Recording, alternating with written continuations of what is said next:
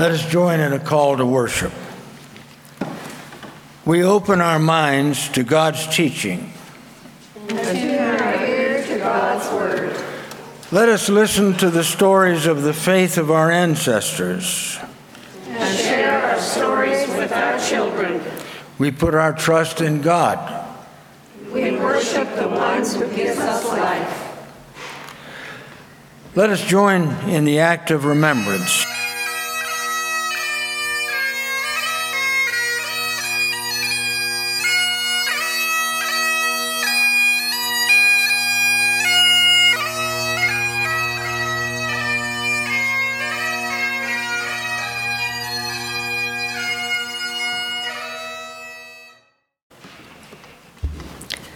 The Old Testament reading is taken from Micah chapter 4, verses 1 to 5. In days to come, the mountain of the Lord's house shall be established as the highest of the mountains, and shall be raised up above the hills.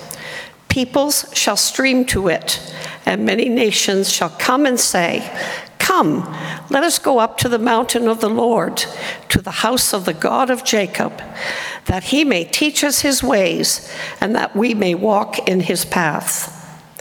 For out of Zion shall go forth instruction, and the word of the Lord from Jerusalem.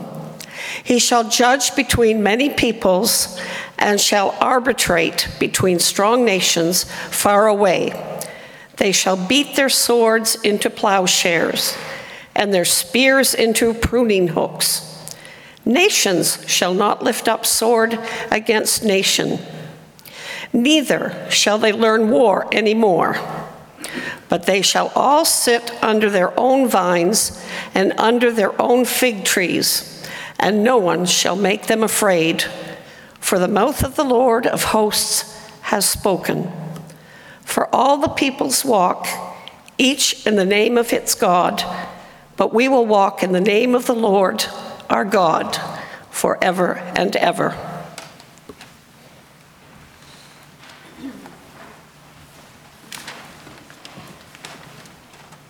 This morning, let's stand and sing the psalm, hymn number 81, Under the Hills.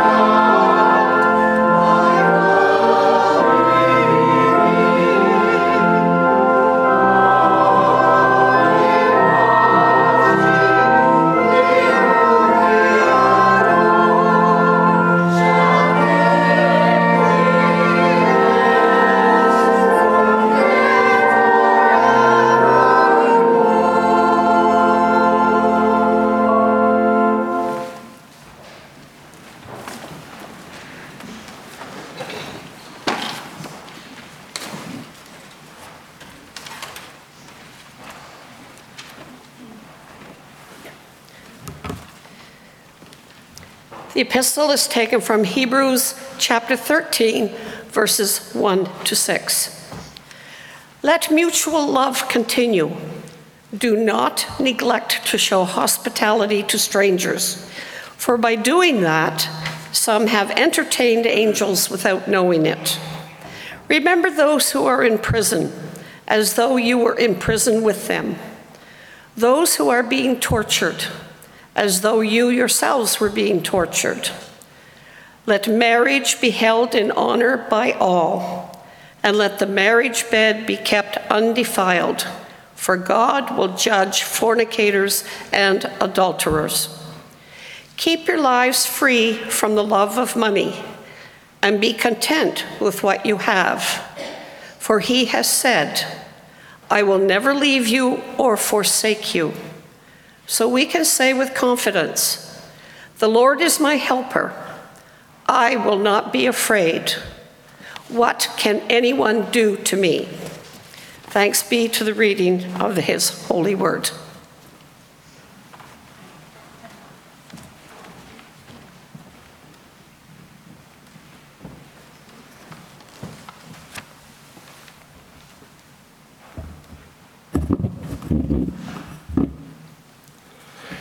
Reading from the Holy Gospel according to St. Luke, at chapter 6, beginning to read at verse 20.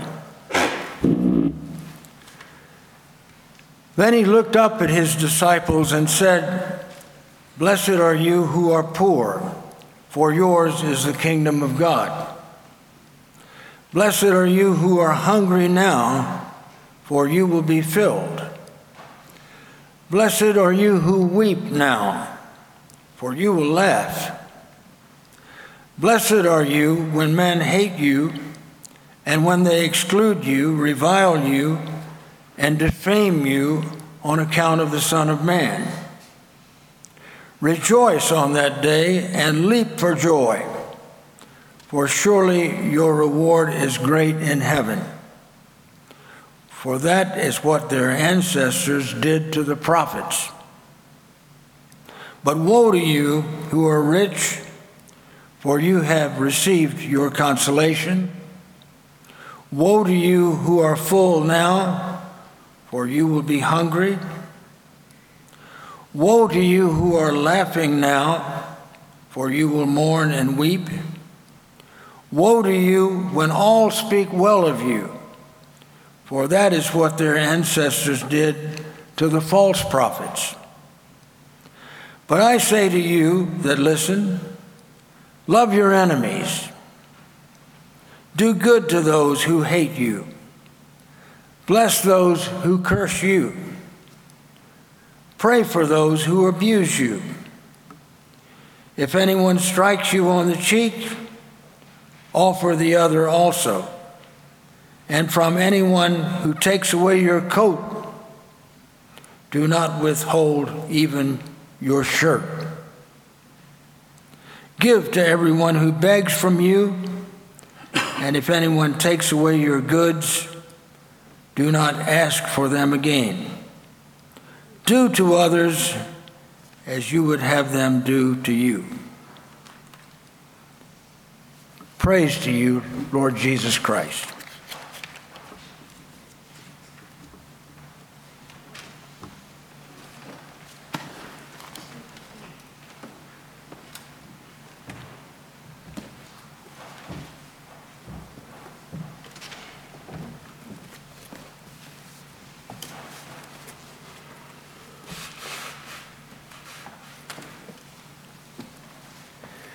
In the name of the Father, and of the Son, and of the Holy Spirit.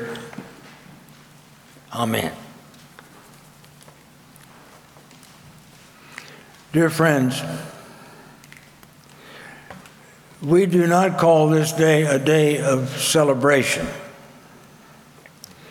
We call it Remembrance Sunday.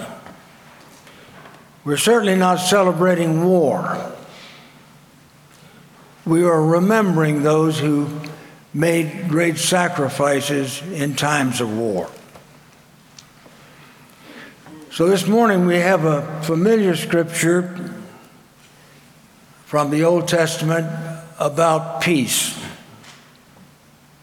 And what better time than Remembrance Sunday to focus on peace? Outside the United Nations building in New York, there's a statue depicting a sword being beaten into a plowshare.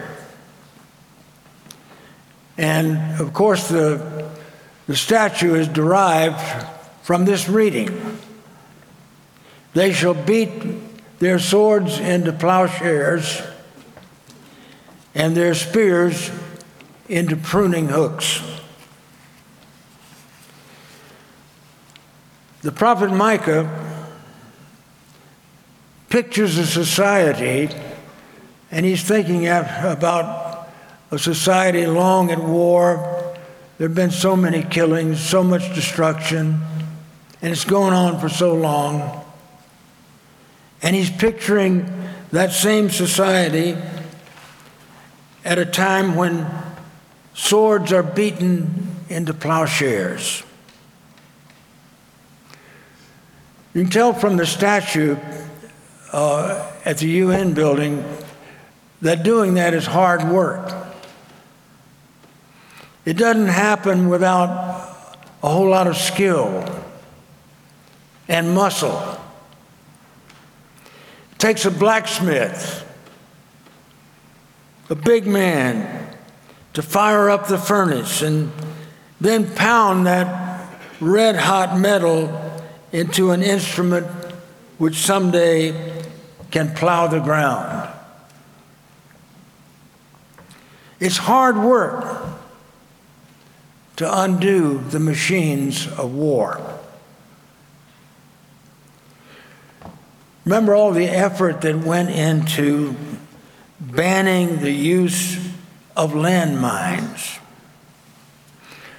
Finally, after years of negotiation, the Ottawa Treaty, and we had the honor to have this happen in our country. The Ottawa Treaty was signed in 1997, outlawing the use of landmines. And again, these instruments of war have maimed so many civilians, and killed so many children over the years. Long after the wars were over, they were still in the ground. And now 161 countries have signed the Ottawa Treaty. It's not easy to beat swords into plowshares. Or look at any nuclear disarmament that has taken place. After years and years of diplomatic talk, finally in 2015, an agreement was made between Iran and the Western powers to halt the development of nuclear weapons there in the Middle East, in Iran. And now the present government of the United States has um, declared the treaty to be null and void.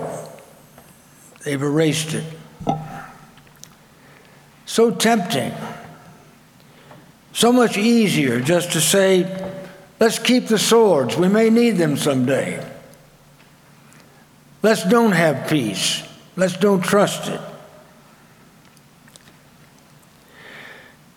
Beating swords into plowshares implies that peace is not merely the absence of war. Swords become plowshares, spears become pruning hooks. All the resources of war can be used for something positive, for a good for growing crops, for tending orchards, for refurbishing our forests, for resettling refugees, for helping children, with food and education and kindness. What if the passions of war were transferred to a passion for peace? The veterans will tell you that, that one of the great things about war, for all its destructive powers, one of the great things about war was the overwhelming sense of purpose and camaraderie that it brought to them. Um, some veterans have told me that, you know, after the war, everything else was sort of anticlimactic because uh, this was such a, a wonderful feeling, this feeling of purpose and of comradeship. What if that sense of purpose and those wonderful, profound friendships were utilized in the pursuit of peace? What if all the money and all the blood, toil, tears, and sweat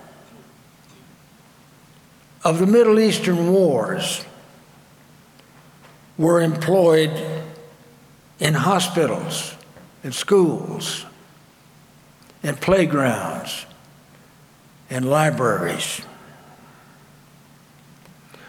What if swords were really beaten into plowshares and the prophet's dream came true and spears were turned into pruning hooks? You and I, because we're Christians, we have a particular obligation to pray and to work for peace because we're followers of the Prince of Peace. Wonderful reading from the Sermon on the Mount that we heard this morning. Our Messiah is the one who told us to forgive one another as we have been forgiven. He instructed us to love our enemies, even to turn the other cheek, to pray for those who despitefully use us. Over the years, I've preached many sermons on peace, and I've had to because the text told me about peace. I couldn't avoid them even if I wanted to. There they are. What are we going to do with texts like turn the other cheek? We have to say something. So I've preached many sermons on peace. And sometimes I've been criticized by people within the church, even, who said, it's all very well and good to say things about peace, but they're impractical. What you're saying is impractical. Peace won't work. The only thing the enemy will understand is blowing up their munitions factories and bombing their cities and blowing up their bridges and their schools and their hospitals. It's unfortunate, it's collateral damage, but it's necessary. I've heard all those arguments year after year. But you know, I've never once heard them from a veteran of war. I've never heard from veterans of war, from men and women who have actually experienced war. From them, I have only heard support for peace. Peace does not sound impractical to those who know the horrors of war. For them, the Prince of Peace is showing us the only sane path to a humane world. One of the members of my church in St. John, a decorated veteran of the Second World War, told me once, This is why I come to church. I come to church to hear the gospel of peace. That's why we're all here to listen to our Messiah and to work with him in transforming the passions of anger and resentment and fear into a passion for peace. And of course, it begins here in the church. This is the school of faith.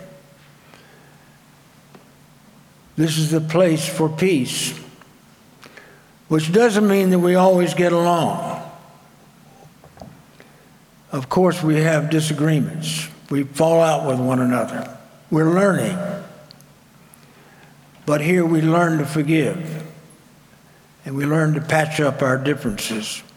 And by the way, whatever differences we've had in this church will be patched up and we will learn to have peace with one another and we're going to succeed.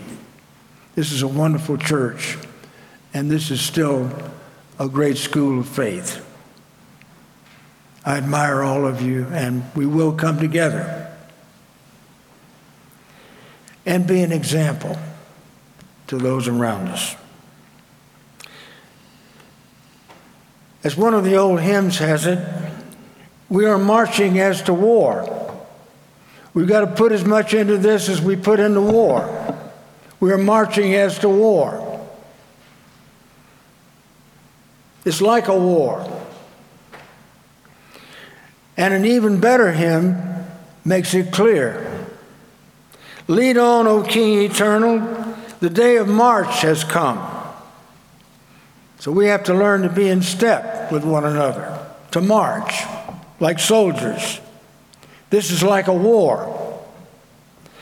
But then in the second verse, for not with swords loud clashing, nor roll of stirring drums, but by deeds of love and mercy, the heavenly kingdom comes. swords into plowshares, spears into pruning hooks. Amen.